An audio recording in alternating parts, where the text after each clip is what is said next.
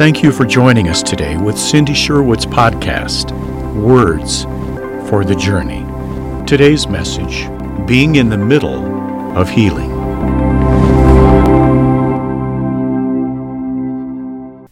We're going to talk about the wilderness part of our healing journeys today. That's the part in the middle. This is a confusing time for most people, so I want to help you understand what the wilderness season is all about because it's different from any other time in our life. What do I mean by the middle?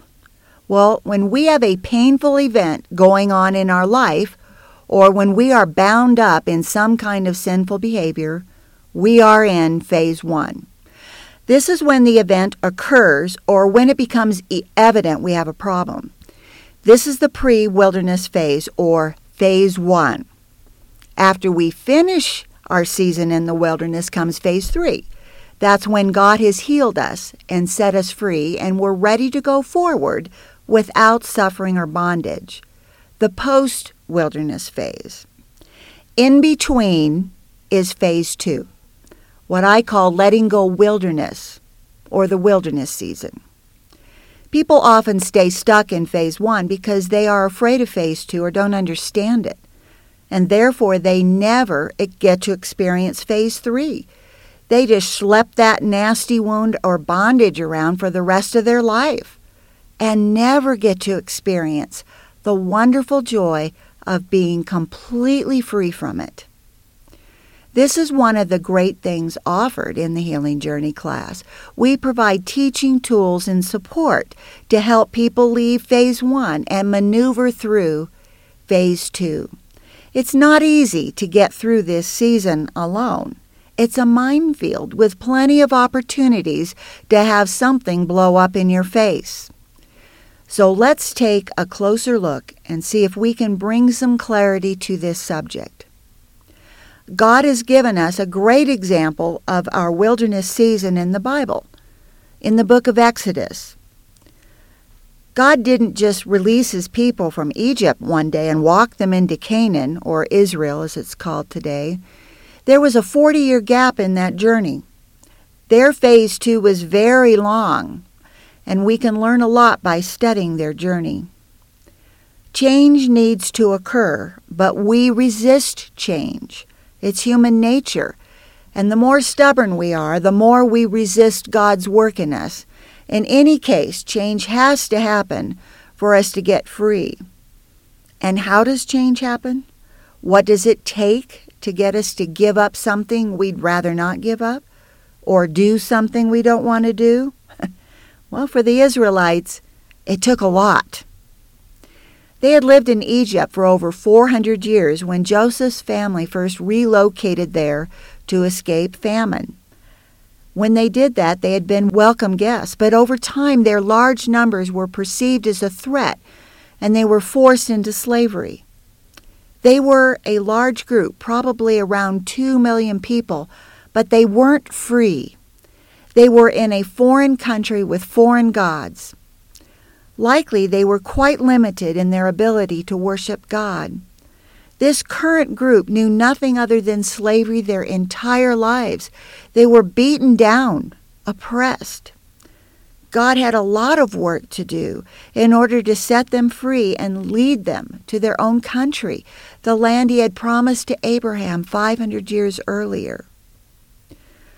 God needs to do a total makeover, along with convincing Pharaoh to let his free labor force go. The ten plagues God sent were just the beginning of the Israelites' transformation process. God pulled his people out from under the influence and hold of Pharaoh and the Egyptians so he could place them under his exclusive care for a special season. And he does this for us too. In our wilderness season, He pulls us to Himself. He takes away everything we have relied upon or looked to to save us, to give our life meaning. He takes all of the known and familiar away, creating a great need in us for His help. This is the letting go. We have to let go of the old, and this happens long before God brings the new. There's always a gap between the old land and the new land. And it isn't entirely a wasteland, but that may be what it feels like. The wilderness season comes with unique motivators that help us learn, change, and grow. As God takes away the things, the jobs, the ministries, the people, the bad habits, and the false idols that have contributed to our captivity, it leaves a void initially an uncomfortable void. It takes time to discover what belongs in the place of those old things. For the Israelites, a lot of change centered around food. There was plenty of food in Egypt and a great variety. Hunger wasn't the problem, slavery was. So when God set them free from Pharaoh and they headed into the wilderness, they couldn't eat the food of Egypt anymore. Now, you would think their thought process might have been something like this No, there isn't much to eat out here, and I do think about the fish, cucumbers, garlics, leeks, and melons sometimes, but God loves us and promises to take us to a land of milk and honey. Even though I can't see it yet, I trust what He's doing here is good and for our best. But that's not what happened. When the food they packed for the trip ran out, God gave them bread like wafers called manna and quail every day of their journey. It was sufficient and it sustained them. Nevertheless, they complained bitterly and doubted God's care for them. They would not accept what God gave them, they wanted something else. God was teaching them to trust Him, but they didn't learn the lessons. They judged God as lacking in meeting their needs, but He wasn't lacking. In fact, they lacked nothing they needed. But they wanted something else. That's called coveting. Deuteronomy chapter 2, verse 7 says, For the Lord your God has blessed you in all the work of your hand. He knows you're trudging through this great wilderness. These forty years the Lord your God has been with you you have lacked nothing. God took care of two million people for 40 years while they wandered around in their wilderness season. I would say that's a pretty good demonstration of his ability. But they couldn't see it because they didn't trust God. It didn't look the way they thought it should look. They judged God and complained every step of the way. And the same is true for us. The one thing I can promise you about your wilderness season is that it won't be what you expect it to be. It will be longer than you think it should be. It will be harder than you think it should be. It will take you to places you never dreamed you'd have to go. And you will relinquish things you didn't think you could ever relinquish. That is the nature of God's restoration process. I have another podcast on finding joy in the wilderness. If you would like to, some help with that aspect, check it out.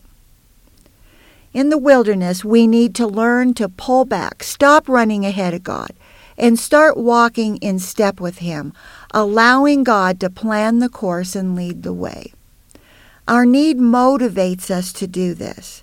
Our pain motivates us to do this. Many of us almost need something to force our hand before we'll relinquish our control and let God be in charge. Dependency was a huge lesson to be learned, and there's nothing like being in a desert to teach it. God's people were not ready for the promised land when they first left Egypt. And until we travel with God through the wilderness, we aren't ready for it either. The life God created us to live requires us to have warrior mentalities, not slave mentalities. That transformation can't even begin until we learn to depend on God for everything. God provided the opportunity for the Israelites to be changed from slaves to warriors, and his provision was the wilderness, not what they asked for, not what they thought they needed. God is the only one who truly knows what we need. As long as our trust is in our thoughts and wisdom, we'll never discover God's best for our life.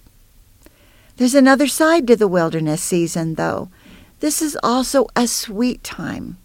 As I said, the wilderness is a unique season. When we are healing and being changed by God, we feel and experience things like no other time in our journey with Him. It's wonderful. Intimacy begins to grow between us. I love this passage in Deuteronomy 1 29 to 31. Then I said to you, Do not be in dread or afraid of them. The Lord your God who goes before you will himself fight for you, just as he did for you in Egypt before your eyes, and in the wilderness, where you have seen how the Lord your God carried you, as a man carries his son all the way that you went until you came to this place. During our wilderness season, God picks us up and carries us. He holds us while we're healing, while He's pulling the arrows out of our heart, while we're broken, lost, and confused. He's sustaining us in every way. And if we'll only submit to His love and His care, He will do a wonderful restorative work in us. Now, eventually, God will put us down on our own two feet again and see if we'll start walking obediently on our own. But that's a podcast for another day. During this middle phase, this season in letting go wilderness, we get to experience a special relationship with the Lord like at no other. During my own nine year season, I heard God's voice regularly. Here is where I learned my value to Him, His love for me, and my true identity. Dealing with all the betrayal, abuse, and abandonment of my life was so difficult. I lost those years my job, my ministry, my marriage, my family, home, friends, everything. There was nothing left of my old life at the end of phase two except my kids. Everything else was gone, but slowly, life began to return. God gave me a new place to live and relocated me to Colorado Springs. And then, out of His grace and mercy and tremendous love, He gave me another chance at marriage and brought Brian into my life. I got a new home, a new church, new friends, and the best job I could ever hope for sharing God's truth and healing with people everywhere. I am so grateful for my own middle season, my phase two, when God brought healing to my life and transformed me to the woman He created me to be. I don't look back much anymore to the pain and suffering at that season, but I do very fondly remember the sweetness of that time with my Lord. Could I see any of that when I first entered Letting Go Wilderness? not any more than the Israelites could have known how fabulous their new life in Canaan would be. They just had to trust God and go where He said to go. And I had to do the same. It's like walking blind, being in the dark. Nothing is familiar, and you don't know your way. Please accept these realities. They exist for a reason. God is using your discomfort and disorientation to draw you to Him, to teach you about a new life, to make you new. He isn't making you to be someone different. He's making you to be the person you were created to be all along. We always want our journey to go as fast as possible. We want to get over it quickly, and this impatience usually takes the form of pride and disbelief in God. In our pride, we think, we don't need to deal with this or that. We don't need to wait any longer. We're ready to move on. This is all pride. It indicates our false belief that we think we know better than God, that we're qualified to tell him his business. When the Israelites approached Canaan the first time, they sent a group of men into the new land to check it out. The twelve spies came back with a report a mixed report. Two shared about the goodness of the land God was giving them, but the other ten only saw the challenges ahead. The people sided with the ten doubters, and guess what? God added an extra 39 years to their journey, long enough for all of the doubters to die, and a new group of people to be raised up, a group who would trust God. That doubt and pride came with a very high price tag, and it caused their journey to be much longer. Ironically, our pride and haste to move on makes our journey take more time. The shortest way out of the wilderness is God's way out. Any attempt we make to do an end run around God will land us back in Egypt, not in the promised land. Belief in God is essential in order to complete phase two, our wilderness season. The Israelites' time in the wilderness served many purposes. The same is true for us. Some we will see, some we won't. But if we will accept this necessary middle season, this time of letting go, God will take us to an amazing place and we will be living the greatest adventure of our life. All scripture is from the New King James Version, unless otherwise stated. Thank you for listening to Cindy Sherwood's podcast. Visit us on the web at hishealinglight.org to learn more about our ministry. Please consider rating us on iTunes or your other favorite music app. God's best to you today.